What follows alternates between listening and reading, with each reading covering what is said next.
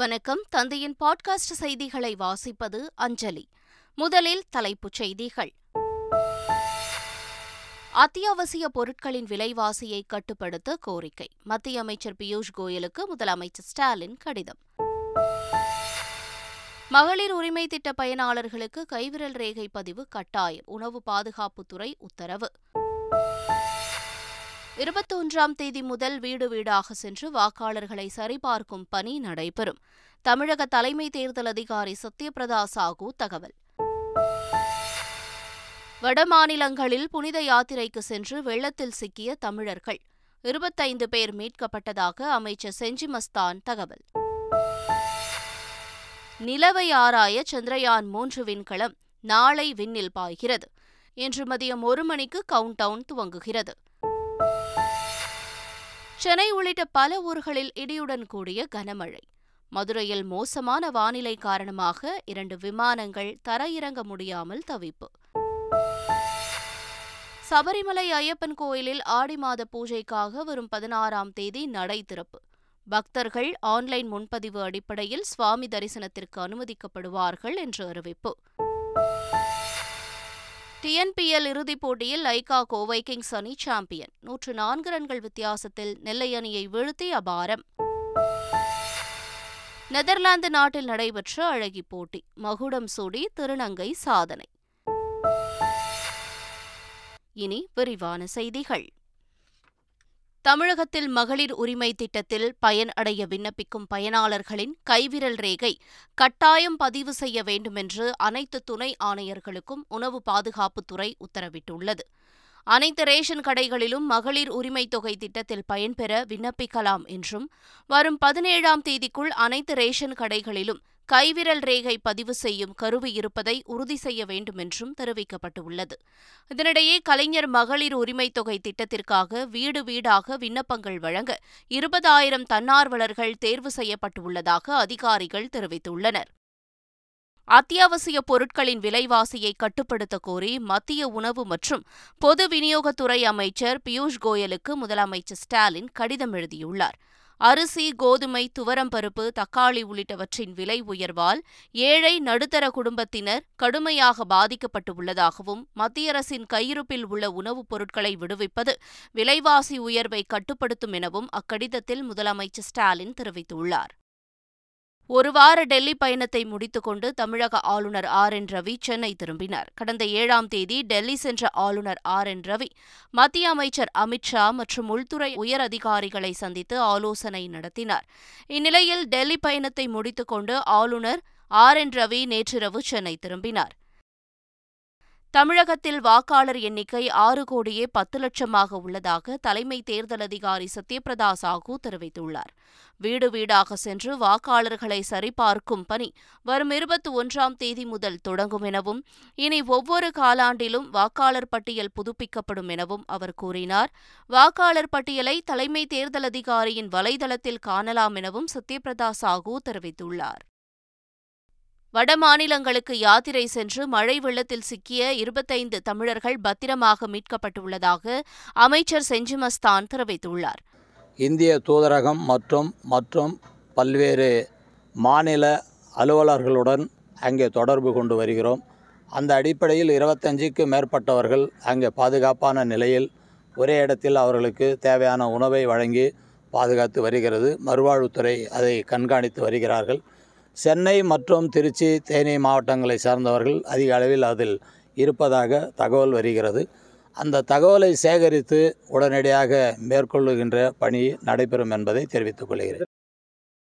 சென்னை கிளாம்பாக்கம் பேருந்து நிலைய பணிகள் காலதாமதமாவதற்கு கடந்த ஆட்சி காலத்தில் போதுமான திட்டமிடல்கள் இல்லாததே காரணம் என்று அமைச்சர் சேகர்பாபு தெரிவித்துள்ளார்.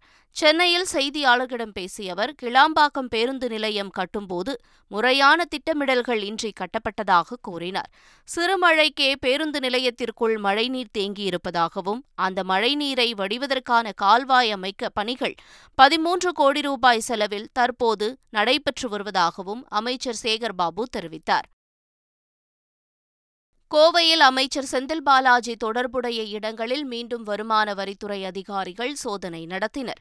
கோவையில் கோல்ட்வென்ஸ் மற்றும் ரேஸ்கோஸ் பகுதிகளில் சீல் வைக்கப்பட்ட இடங்களில் வருமான வரித்துறை அதிகாரிகள் சீலை அகற்றி மீண்டும் சோதனை நடத்தினர். பின்னர் அருண் அசோசியேட் அலுவலகத்தில் வருமான வரித்துறை அதிகாரிகள் சோதனை நடத்தினர். கோவை காந்திபுரத்தில் இருக்கும் கிஸ்கால் இரும்பு கம்பி அலுவலகத்திலும் வருமான வரித்துறை அதிகாரிகள் சோதனையில் ஈடுபட்டனர். இதனிடையே செந்தில் பாலாஜி கைது தொடர்பாக அவரது மனைவி தாக்கல் செய்த ஆட்கொணர்வு வழக்கு விசாரணையை உயர்நீதிமன்றம் வரும் 14ஆம் தேதிக்கு ஒத்திவைத்தது. பாஜக மாநில தலைவர் அண்ணாமலை வரும் 28ஆம் தேதி தாம் தொடங்க உள்ள என்மன் என் மக்கள் என்ற நடைப்பயணத்தில் இணைய அழைப்பு விடுத்துள்ளார். இது தொடர்பாக அவர் வெளியிட்டுள்ள ட்விட்டர் பதிவில் தமிழகத்தை முன்னேற்ற பாதையில் கொண்டு செல்வோம் என்றும் குறிப்பிட்டுள்ளார். பிரதமர் மோடியின் 9 ஆண்டுகால ஆட்சியில் ஒரு மத்திய அமைச்சர் மீது கூட ஊழல் குற்றச்சாட்டு இல்லை என்று குறிப்பிட்டுள்ள அண்ணாமலை, திமுக அமைச்சர்கள் பலரும் விசாரணை வளையத்திற்குள் உள்ளதாகவும் பதிவிட்டுள்ளார். இதனிடையே அண்ணாமலை இன்று காலை திடீரென டெல்லி புறப்பட்டு சென்றார். தமிழ்நாட்டில் உள்ள MBBS PDS மருத்துவ படிப்பில் சேர்வதற்கான விண்ணப்பங்கள் கடந்த ஜூன் 28ஆம் தேதி முதல் பெறப்பட்டு வந்தது. ஜூலை 12ஆம் தேதி வரை விண்ணப்பிக்கலாம் என்று தெரிவிக்கப்பட்ட நிலையில் நேற்று மதியம் 2 மணி வரையில் 38,845 மாணவர்கள் விண்ணப்பித்துள்ளனர். இதன்படி கடந்த ஆண்டை விட 2,639 மாணவர்கள் அதிகமாக விண்ணப்பித்துள்ளதும் குறிப்பிடத்தக்கது. சென்னையில் தோட்டக்கலைத்துறை சார்பில் இன்று முதல் 2 நடமாடும் வாகனங்கள் மூலம் குறைந்த விலையில் தக்காளி விற்பனை செய்யப்பட உள்ளது. முதற்கட்டமாக செம்மொழி பூங்கா, மாதவரம் பகுதிகளில் தக்காளி விற்பனை செய்யப்பட உள்ளது. தக்காளி கிலோ 65 முதல் 70 ரூபாய்க்கு விற்பனை செய்யப்படும் என்றும் தெரிவிக்கப்பட்டுள்ளது. புதுச்சேரியில் ஆட்டோ விபத்தில் சிக்கி காயமடைந்த சிறுமிகள் குணமடைந்த நிலையில் துணைநிலை ஆளுநர் தாமிழிசை சவுந்தரராஜன் மற்றும் முதல்வர் ரங்கசாமியை சந்தித்தனர். புதுச்சேரியில் கடந்த 20ஆம் தேதி பள்ளியில் பயிலும் சிறுமிகள் சென்ற ஆட்டோ கவிழ்ந்து விபத்திற்குள்ளானதில் அனைவரும் காயமடைந்தனர். இதில் பலத்த காயமடைந்த சிறுமிகளுக்கு அறுவை சிகிச்சை மேற்கொள்ளப்பட்டது. பாதிக்கப்பட்ட சிறுமிகளை தாமிழிசை சவுந்தரராஜன், முதல்வர் ரங்கசாமி உள்ளிட்டோர் சந்தித்து ஆறுதல் கூறினர். இந்நிலையில் சிகிச்சை முடிவடைந்து நலமுடன் திரும்பிய சிறுமிகள் ஆளுநர் மற்றும் முதல்வரை சந்தித்து நன்றி தெரிவித்தனர். மயிலாடுதுறையில் 50 ஆண்டுகளுக்கு முன்பு கல்லூரியில் பயின்ற மாணவர்கள் மீண்டும் சந்தித்து நெகிழ்ச்சியடைந்தனர். மன்னம்பந்தல் கிராமத்தில் அமைந்துள்ள கலைக்கல்லூரியில் 1970 முதல் 1973ஆம் ஆண்டு வரை வேதியியல் பட்டப்படிப்பு படித்த 35 பேர் 50 ஆண்டுகளை கடந்து ஒன்றாக சந்தித்தனர். அப்போது கல்லூரியில் எடுக்கப்பட்ட பழைய புகைப்படத்தை பார்த்து அனைவரும் நெகிழ்ச்சியடைந்தனர். பர்கூர் மலைப்பகுதியில் உள்ள தனியார் கிரானைட் குவாரியில் நேற்று எதிர்பாராத விதமாக ராட்சத பாறைகள் உருண்டு விழுந்தன. இதில் கர்நாடகாவைச் சேர்ந்த குவாரி தொழிலாளி ஒருவர் உயிரிழந்தார். 2 தொழிலாளர்கள் படுகாயமடைந்தனர். இதுகுறித்து போலீசார் வழக்கு பதிவு செய்து விசாரித்து வருகின்றனர். சத்தியமங்கலம் அருகே உள்ள வாழ்க்கை கிராமத்தைச் சேர்ந்த மீனவர்கள் கொள்ளிடம் ஆற்றில் மீன்பிடித்தனர். அப்போது மீனவர்கள் வலையில் கருங்கல்லிலான புத்தர் சிலை ஒன்று சிக்கியது. இதுகுறித்து தகவல் அளிக்கப்பட்ட நிலையில் வருவாய் அதிகாரிகள் வந்து சிலையை பார்வையிட்டனர். புத்தர் சிலை பழமையானதா என்று ஆய்வு மேற்கொள்ள முடிவு செய்யப்பட்டது. ஊட்டியில் கேர்னில் வனப்பகுதியிலிருந்து வரும் காட்டெருமைகள் குடியிருப்பு பகுதிகளுக்குள் வலம் வருகின்றன. இதனால் அங்கு வசிக்கும் மக்கள் அச்சமடைந்துள்ளனர். இந்நிலையில் சுற்றுலா பயணிகள் யாரும் காட்டெருமைகளின் அருகே சென்று செல்ஃபி புகைப்படம் எடுக்க வேண்டாம் என வனத்துறை சார்பில் எச்சரிக்கை விடுக்கப்பட்டுள்ளது. சென்னையில் பெரும்பாலான இடங்களில் இடியுடன் கூடிய கனமழை பெய்தது. இதனிடையே மதுரையில் மோசமான வானிலை காரணமாக தரையிறங்க முடியாமல் 2 விமானங்கள் வானில் வட்டமடித்தன. ஹைதராபாத்திலிருந்து மாலை 4:39க்கு ஒரு விமானமும், சென்னையிலிருந்து மாலை 5:45க்கு மற்றொரு விமானமும் புறப்பட்டு மதுரை விமான நிலையம் வந்தன. மோசமான வானிலை காரணமாக தரையிறங்க முடியாமல் 2 விமானங்களும் சுமார் 40 நிமிடங்கள் வானில் வட்டமடித்தன. பின்னர் ஒன்றன்பின் ஒன்றாக 2 விமானங்களும் தரையிறக்கப்பட்டன. இந்த கால தாமதத்தால் பயணிகள் அவதியடைந்தனர். மேகம் தெளிவாக இல்லாததே விமானத்தை தரையிறக்க ஒப்புதல் கிடைக்காததற்கு காரணமாக கூறப்படுகிறது. தாராபுரத்தில் நகை வாங்குவது போல நடித்து 3 பெண்கள் 2 தங்க வளையல்களை திருடிச் சென்றுள்ளனர். அமராவதி சிலை அருகில் உள்ள அந்த நகை கடைக்கு வந்த 3 பெண்கள் நகைகளை வாங்குவது போல நடித்து 12 கிராம் தங்க வளையல்களை அணிந்து கொண்டு நகை எதுவும் வாங்காமல் சென்றுவிட்டனர். பின்னர் வளையல்கள் காணாததால் அதிர்ச்சியடைந்த நகைக்கடை உரிமையாளர் போலீசில் புகார் அளித்தார். வளையல்களை திருடிச் சென்ற பெண்களை போலீசார் தீவிரமாக தேடி வருகின்றனர். பிரபல திரைப்பட தயாரிப்பாளர் எஸ் ஏ ராஜ்கன்னு உடல்நலக் குறைவால் சென்னையில் காலமானார். 16 வயதினிலே திரைப்படம் மூலம் இயக்குநர் பாரதி ராஜாவை அறிமுகப்படுத்தியவர் எஸ் ஏ ராஜ்கன்னு. கிழக்கே போகும் ரயில், கன்னிப்பருவத்திலே, வாலிபமே வா, பொண்ணு பிடிச்சிருக்கு, எங்க சின்னராசா, மகாநதி உள்ளிட்ட படங்களையும் தயாரித்துள்ளார். தாம்பரத்தை அடுத்த சிட்லப்பாக்கத்தில் வசித்து வந்த எஸ் ஏ ராஜ்கன்னு உடல்நலக் குறைவால் காலமானார். உடலுக்கு பாரதி ராஜா, கமல்ஹாசன், ராதிகா உள்ளிட்டோர் ட்விட்டரில் இரங்கல் தெரிவித்துள்ளனர்.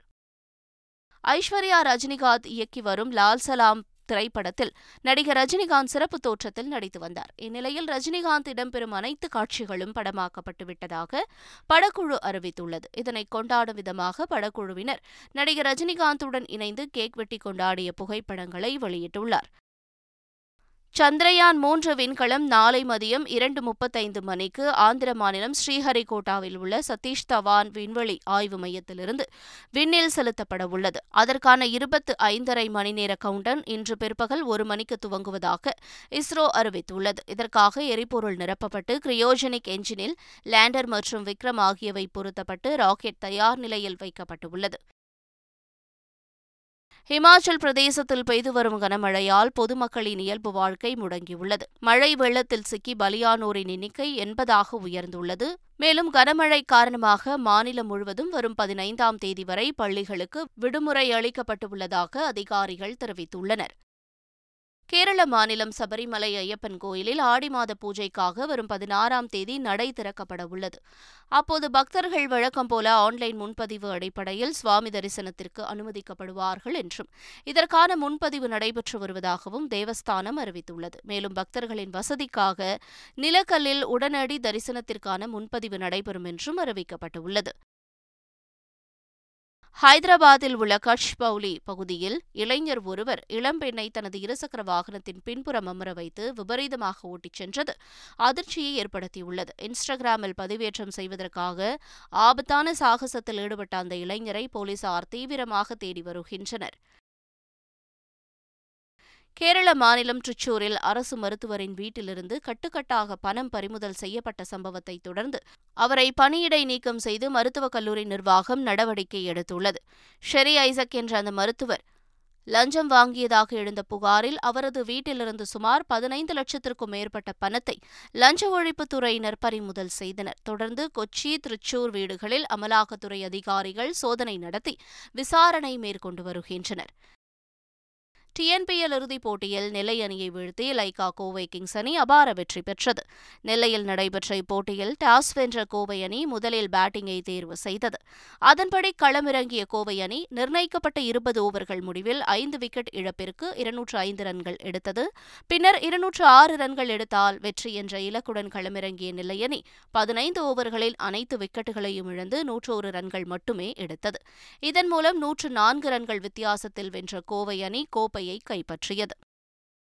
மேற்கிந்திய தீவு டொமினிகாவில் நேற்று இந்தியாவுக்கும் வெஸ்ட் இண்டீஸ்க்கும் இடையிலான முதல் டெஸ்ட் போட்டி நடந்தது. இதில் முதலில் களமிறங்கிய வெஸ்ட் இண்டீஸ் அணி 150 ரன்களில் அனைத்து விக்கெட்டுகளையும் இழந்தது.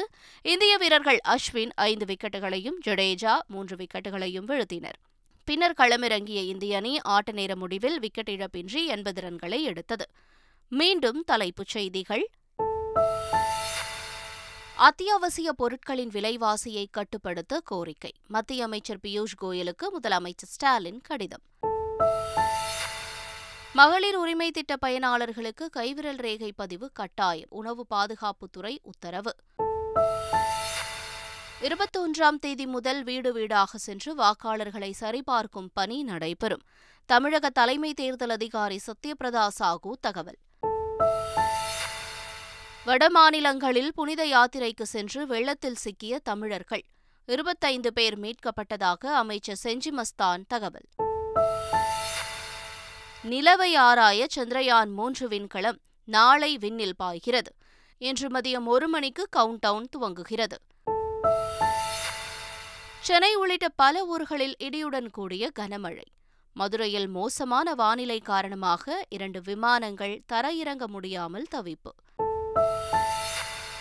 சபரிமலை ஐயப்பன் கோயிலில் ஆடி மாத பூஜைக்காக வரும் 16ஆம் தேதி நடை திறப்பு. பக்தர்கள் ஆன்லைன் முன்பதிவு அடிப்படையில் சுவாமி தரிசனத்திற்கு அனுமதிக்கப்படுவார்கள் என்று அறிவிப்பு. TNPL இறுதிப் போட்டியில் லைகா கோவை கிங்ஸ் அணி சாம்பியன். 104 ரன்கள் வித்தியாசத்தில் நெல்லை அணியை வீழ்த்தி அபாரம். இத்துடன் பாட்காஸ்ட் செய்திகள் நிறைவடைந்தன. வணக்கம்.